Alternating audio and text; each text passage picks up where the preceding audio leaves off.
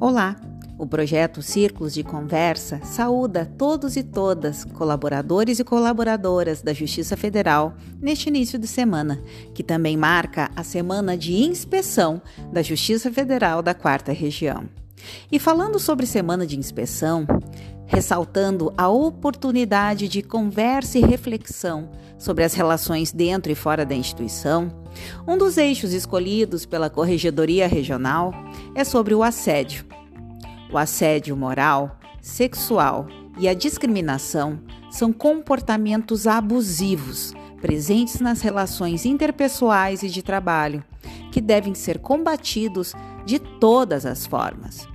E o Conselho Nacional de Justiça, através da Resolução 351 de 2020, instituiu a política de prevenção e enfrentamento do assédio moral, do assédio sexual e da discriminação no âmbito do Poder Judiciário.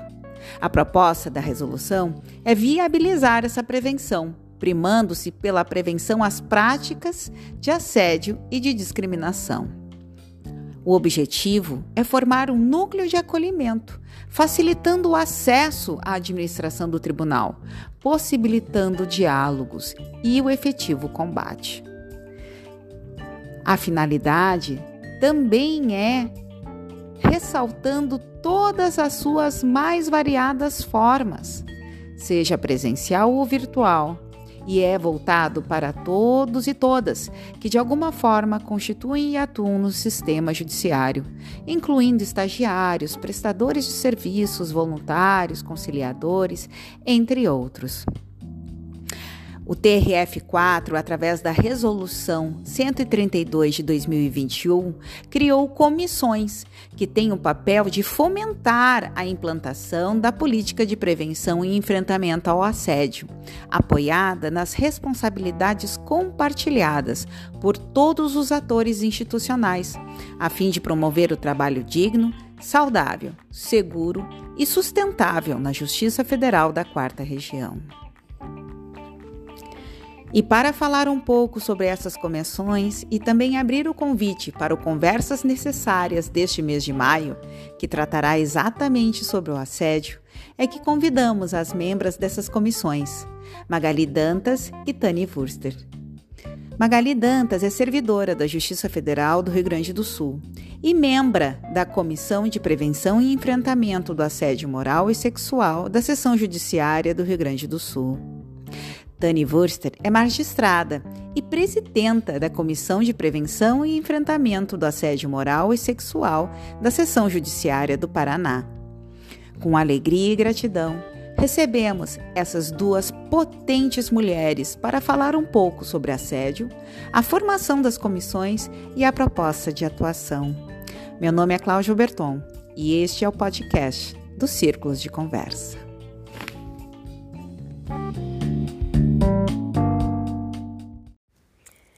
Olá, eu agradeço a Cláudia Berton pelo convite e a parceria com a juíza Tani para falar de um assunto que é tão importante e que está tão em evidência na nossa instituição. Obrigada sempre ao projeto Conversas Necessárias pelas parcerias em todas as atividades do grupo de trabalho em direitos humanos, equidade de gênero, raça e diversidades.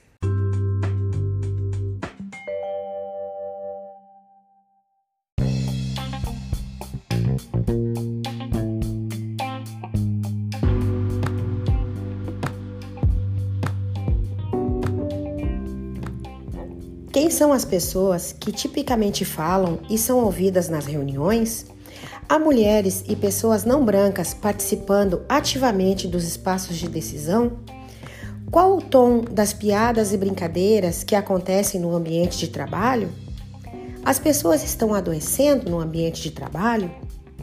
A especialista Maíra Cota aponta essas perguntas como forma de diagnóstico de ambientes de trabalho problemático. Segundo a Datafolha, um terço das advogadas diz ter sofrido assédio sexual e um quarto da advocacia negra menciona discriminação racial. Em recente estudo do CNJ, tem-se que entre os servidores efetivos do Poder Judiciário, 59,3% teriam já sofrido assédio ou discriminação. A mesma pesquisa aponta a hierarquia como principal causa das ofensas. Além disso, estereótipos sociais que atribuem, por exemplo, habilidades analíticas ou afetivas a depender do gênero à pessoa, ou ainda que fixam a subalternização conforme a cor e a origem das pessoas são vieses que interferem na avaliação da performance nas organizações e podem afetar as relações interpessoais e motivar o assédio. O funcionamento das comissões de prevenção e enfrentamento ao assédio é um grande passo no sentido de modificar essa realidade. Mas, como toda mudança cultural, ela também depende dos indivíduos. Informe-se, Participe das atividades. Acione a comissão sigilosamente em caso de dúvida ou necessidade de intervenção.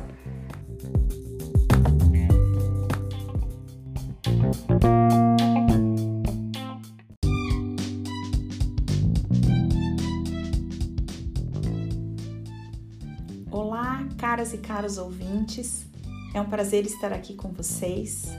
Gostaria de cumprimentar as minhas amigas Cláudia Berton e Magali Dantas e agradecer o convite para participar desse bate-papo sobre prevenção e enfrentamento do assédio.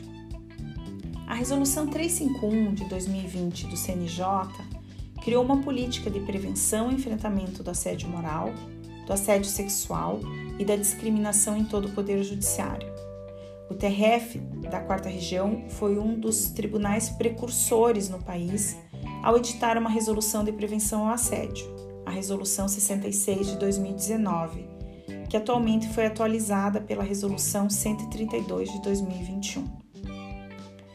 Quando a gente pensa na palavra assédio, a ideia que vem imediatamente à cabeça é de uma pessoa individualmente considerada assediando intencional e conscientemente outra pessoa. E quando pensamos em medidas de enfrentamento, a ideia que primeiro vem à cabeça é de que essa pessoa deve ser denunciada e punida através de um processo administrativo disciplinar. Essa perspectiva não está totalmente equivocada, mas ela é extremamente limitada e é incapaz de dar conta da complexidade do modo como o assédio se desenvolve e, assim, é incapaz de uh, encontrar ferramentas capazes de enfrentá-lo.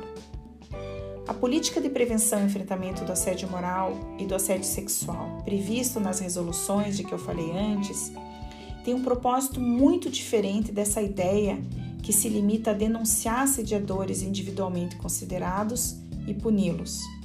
Esse definitivamente não é o objetivo da política. O objetivo da política é promover o trabalho digno, saudável, seguro e sustentável no âmbito de todo o Poder Judiciário essa política é, segundo as resoluções que, as, que, a, que a institui, é regida pelos princípios da dignidade da pessoa humana, do respeito à diversidade, da construção de uma cultura de respeito mútuo e deve estar pautada por uma abordagem preventiva. O que, que isso significa? Isso significa que o objetivo da política não se limita a localizar e punir agressores. Propósito é criar ambientes mais seguros e saudáveis para as pessoas. Isso exige uma abordagem preventiva, que inclua ações de capacitação e acompanhamento de gestores e servidores, campanhas institucionais de informação e orientação, assim como a sugestão de medidas de prevenção através de mudanças nos métodos e processos na organização do trabalho, através do aperfeiçoamento das práticas de gestão de pessoas. Essa atuação preventiva, sob o meu ponto de vista, é a mais importante. A política de prevenção e enfrentamento do assédio não se limita a atuar sobre práticas individuais e intencionais. Ela propõe, sobretudo, alterações de práticas institucionais relacionadas à dimensão sociocultural do trabalho, assim sobre como, sobre como atos não intencionais. Porque muitas vezes nós podemos estar criando espaços que reproduzem violência e discriminação, mesmo de forma não intencional e dentro de práticas reiteradas e naturalizadas nos nossos métodos de organização do trabalho. É nesse contexto que se inserem as comissões de prevenção e enfrentamento do assédio moral e sexual criadas por essas resoluções. As comissões não têm atribuições de sindicância ou de apuração e punição de condutas. É preciso que isso fique muito claro para que as pessoas não pensem que as comissões têm como objetivo uma caça às bruxas. Nada poderia ser mais equivocado. As comissões atuam como verdadeiras articuladoras entre os vários órgãos da instituição, a área administrativa, de saúde, de recursos humanos, ouvidoria, corregedoria e assim por diante. Tem o propósito de criar ambientes mais saudáveis e seguros. Ela deverá atuar no diagnóstico de práticas de assédio, em medidas de prevenção e na sugestão de mudanças nos métodos e processos de organização do trabalho. Isso resulta naquilo que eu acho que é a mensagem mais importante. A política de prevenção e enfrentamento do assédio não é uma política das comissões. Essa é uma política que pertence a toda a instituição, no caso específico, a todo o Tribunal Regional Federal da Quarta Região. Nesse contexto, cabe a todos nós, individualmente e enquanto instituição, discutir os caminhos para tornar esse importante instrumento uma realidade. O engajamento de cada um e de todos nós é essencial para promover o trabalho digno e seguro, em respeito à diversidade, à dignidade da pessoa humana e ao princípio da não discriminação.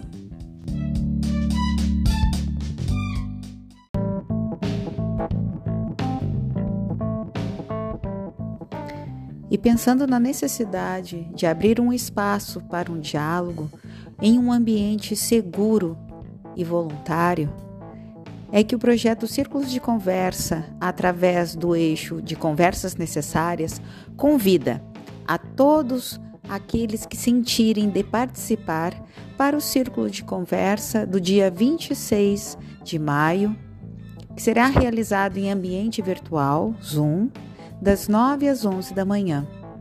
As inscrições podem ser feitas através do e-mail círculos@jfrs.com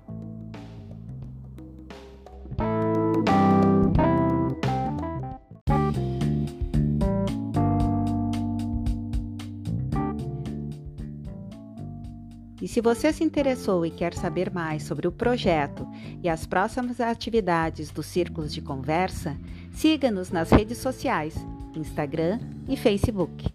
Círculos de Conversa. Círculos de Conversa da Justiça Federal transformando desafios em oportunidades.